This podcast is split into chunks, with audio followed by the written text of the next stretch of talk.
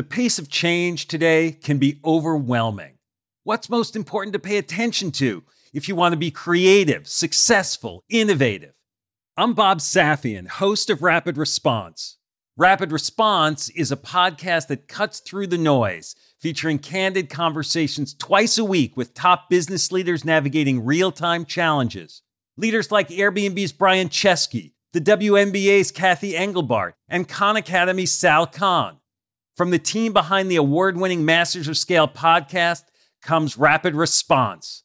Search wherever you get your podcasts to listen and subscribe.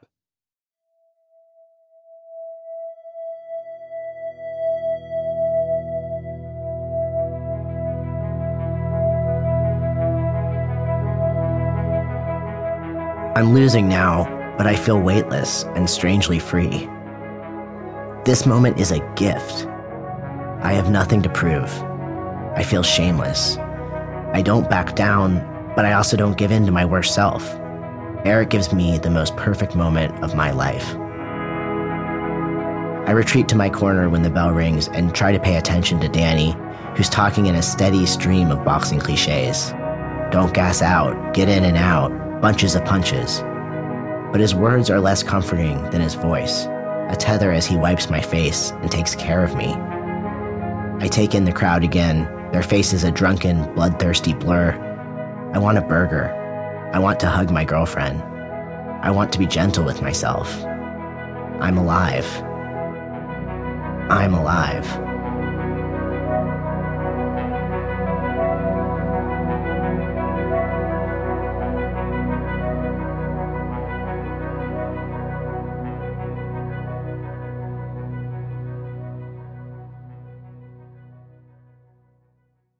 Thomas Page McBee is a journalist who found answers to some of his most profound questions through fighting, and along the way discovered what happens when you stop trying to win.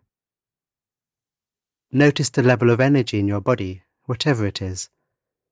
Any areas of vibration, areas of stillness, heat and cool. Dropping any thoughts of elsewhere and trusting our instincts and our abilities. Alert, here, ready to go. In this series, we blend immersive first person stories with mindfulness prompts to help you recharge at any moment of the day. I'm Rohan, and I'll be your guide for meditative story.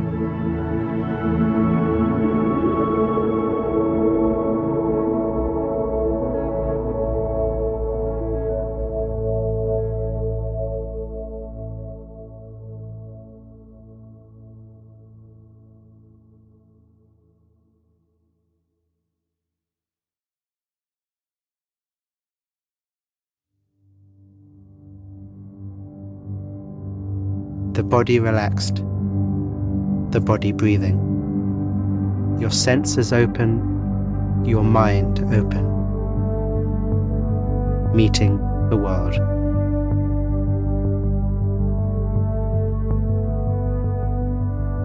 To ground myself in this moment, I bite down hard on my mouth guard. Then, when the roving spotlight finds me, I make my way down the aisle toward the ring the heart of the most storied sporting venue on earth. This is Madison Square Garden. And I'm the first trans man to ever fight in it. An amateur in every sense of the word. Thomas McBeast McBee, the announcer says. I swing myself between the ropes and hop up and down on the soft mat, my gloved hands in the air. The blurry crowd cheers, amused. I am not a boxer, not really. I am a 34 year old writer. Last summer, when I pitched my editor a story about me learning how to fight, it's because I want to box in order to unpack the vexed relationship between masculinity and violence. I'd only been a man for all the world for four years, but my experience with male violence has been lifelong. My worst fear is that I am destined to be as toxic as the abusive man who raised me. This isn't just about boxing. This is about looking my worst fears in the face.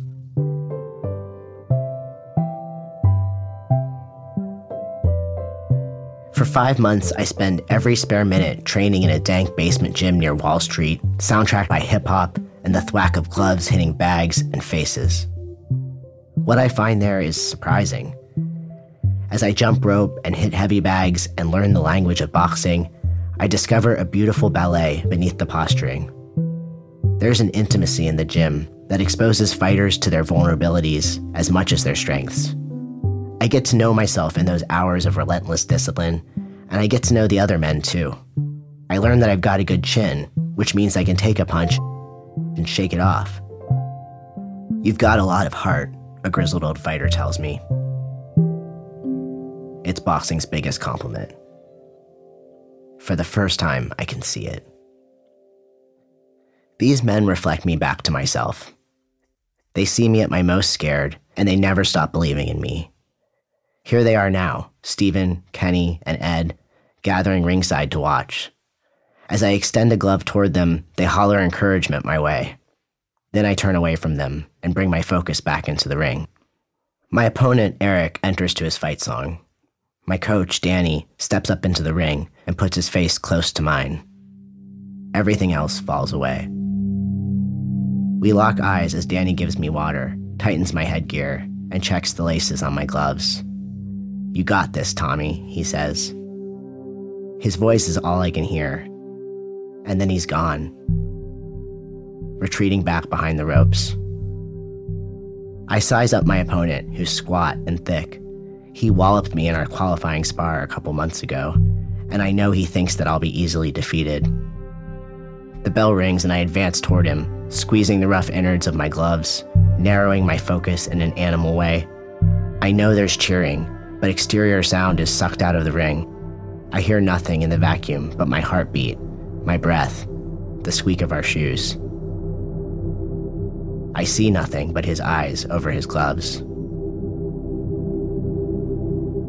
Can you imagine being there, looking through Thomas's eyes, see his opponent, the movement of his feet dancing, the color of his gloves? Notice the four rows of ropes and the posts making up the ring around you. Notice the blur of the crowd behind them.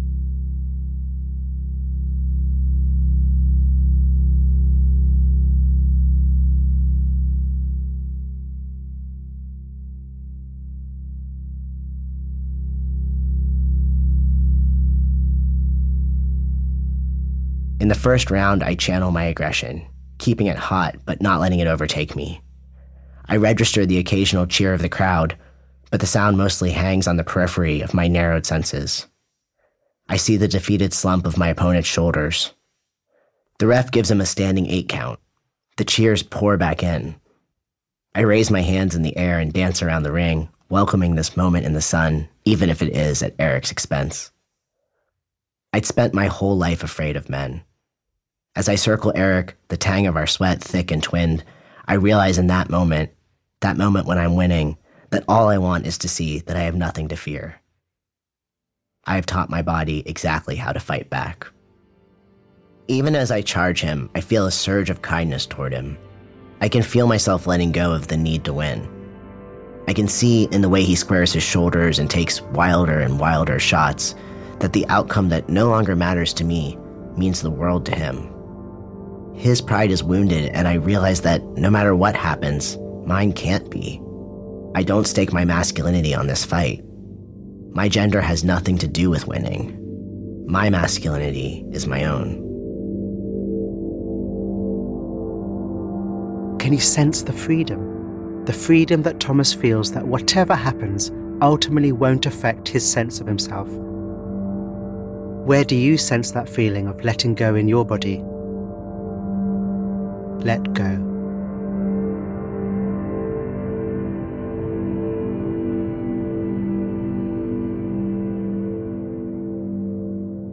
At the bell, I return to my corner and sound floods back in. Danny makes me raise my hands in the air. That was fucking perfect, he marvels. The guys ringside jump up and down.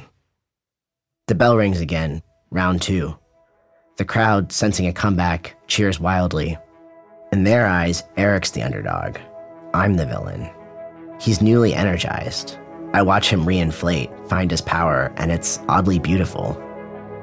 To win, I have to find a way to hate him, and I can't. Boxing is karmic that way. I had my moment. Now it's his. The crowd seeps back in, calling his name. I see a smile curl his mouth. He's leaning in for the win. But I can't summon the same dark impulse, and I'm at peace with that. I'm losing now, but I feel weightless and strangely free. This moment is a gift. I have nothing to prove. I feel shameless. I don't back down, but I also don't give in to my worst self. Eric gives me the most perfect moment of my life.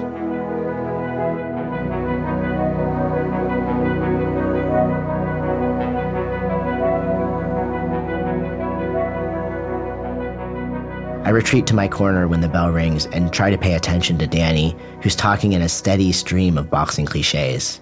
Don't gas out, get in and out, bunches of punches. But his words are less comforting than his voice, a tether as he wipes my face and takes care of me. I take in the crowd again, their faces a drunken, bloodthirsty blur. I want a burger. I want to hug my girlfriend. I want to be gentle with myself. I'm alive. I'm alive. Danny calls my name and brings me back. Tommy. I look back at him and smile. He hits me lightly on the top of my head. It's round three. The last round is a wheeling, spinning spangle of color and sound. I hear the crowd again, shouting, Eric, Eric, Eric. It's a comeback story for them. I can see that. And the story isn't mine. But we're in this together, Eric and I. Bonded. As we run down the last two minutes, exhausted, our headgear askew, I love him. I really do. As the last bell rings, I raise my hands high in the air and walk back toward my corner. For the first time since I can remember, my future feels expansive and bright. We remove our gloves and meet in the center of the ring, both of us slick with sweat.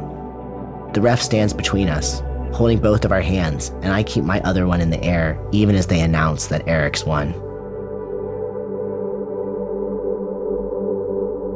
What posture are you in right now? As the two fighters raise their arms in victory, what quality does your posture symbolize?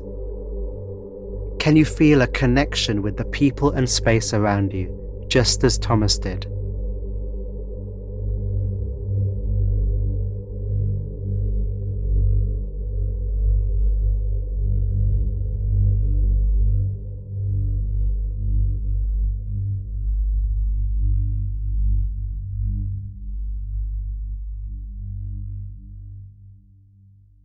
They say that you can find out who you are in the ring when you're stripped of pretense and exposed with only your body and your instincts to define you. I think that's true. Fighting is a natural response to threat, and we're all capable of standing up for ourselves when it counts. Winning, however, is more subjective than it might appear. A fighter fights himself, as my coach always says. I fought my fears. As they call Eric's name, I turn toward him and hug him tight. I'm so happy for him. I didn't win, I think to myself as I walk back to my corner. But I won.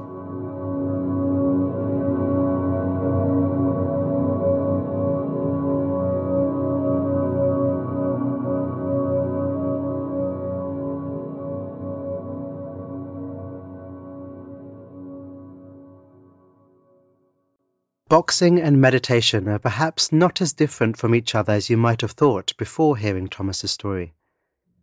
Thomas speaks rather beautifully about how fighting can help you find out who you are. The ring, a place of real vulnerability. Your only weapons, your only allies, your body, your training, and your instincts.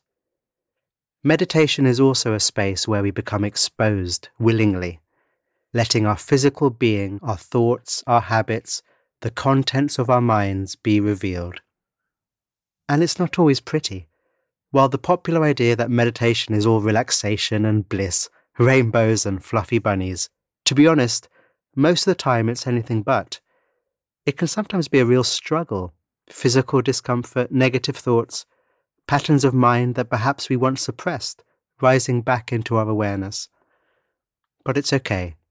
With time and with skill, like Thomas, we learn when we need to advance and when to drop back. Like Thomas, we learn to dance. So let's meditate. Let's dance. Eyes open or eyes closed, it's up to you. Whichever makes most sense and makes you most safe. Tuning into breathing. Whether it's in the belly, the chest, or elsewhere, just become aware of your breathing. If it helps, you can put your hand on your belly for a stronger connection. Breathing, your body just doing it by itself. Okay, now notice where you are most aware of some tension or agitation in the body. Whether it's been a long day already, or if you've only just got up, you'll most likely have some kind of tightness or discomfort along the front of the body the chest, the stomach, the neck, the jaw, or along the back of the body, the shoulders, the upper back, the lower back. Drop the breath and instead move to the area of discomfort that's most calling for your attention right now. Again, only doing this if it feels safe to do so. For me right now, it's a sensation of real tension and uncomfortable heat in my shoulders. What is it for you? With our attention, our awareness here on this difficult sensation, can you notice how you're reacting to the sensation? Are you pushing it away? Are you wishing it wasn't here? Are you fighting it? It was such a beautiful moment in Thomas's story when, right in the middle of the fight, he dropped the need to win. He continued to fight, but he did so with love for his opponent, and his victory was assured. Inspired by Thomas, let's do the same. While still feeling the intensity of whatever physical discomfort most stands out for us right now, can we drop the struggle?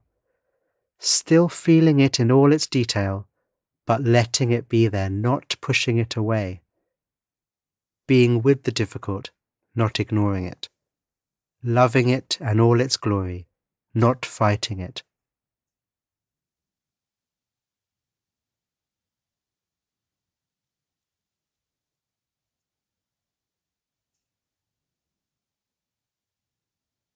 There are two general approaches one can take in meditation.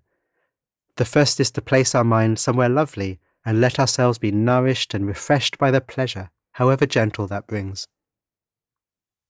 That's a wonderful way to do meditation, and at the right time, just what we need. But it's not transformative, since the inevitable difficulties of life are still around, just not being given attention. So the other approach is to look directly at the difficult, to bring it into our awareness, to know it, to learn from it, and yes, even to love it.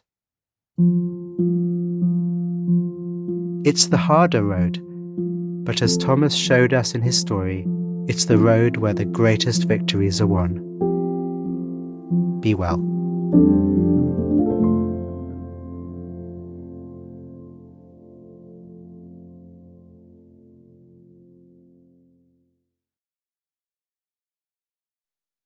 On behalf of the team at Meditative Story, thank you for spending time with us today. We love creating the show for you. And if the show serves you in a meaningful way, we'd love to hear from you. Would you take a minute right now to write us a review in your podcast app? When you leave a review, it really inspires our team, and we're a group who derive so much energy from understanding how meditative story impacts you. It's also a way for you to pay it forward by helping others discover the show. So if leaving a review speaks to you today, we'd really appreciate it. Meditative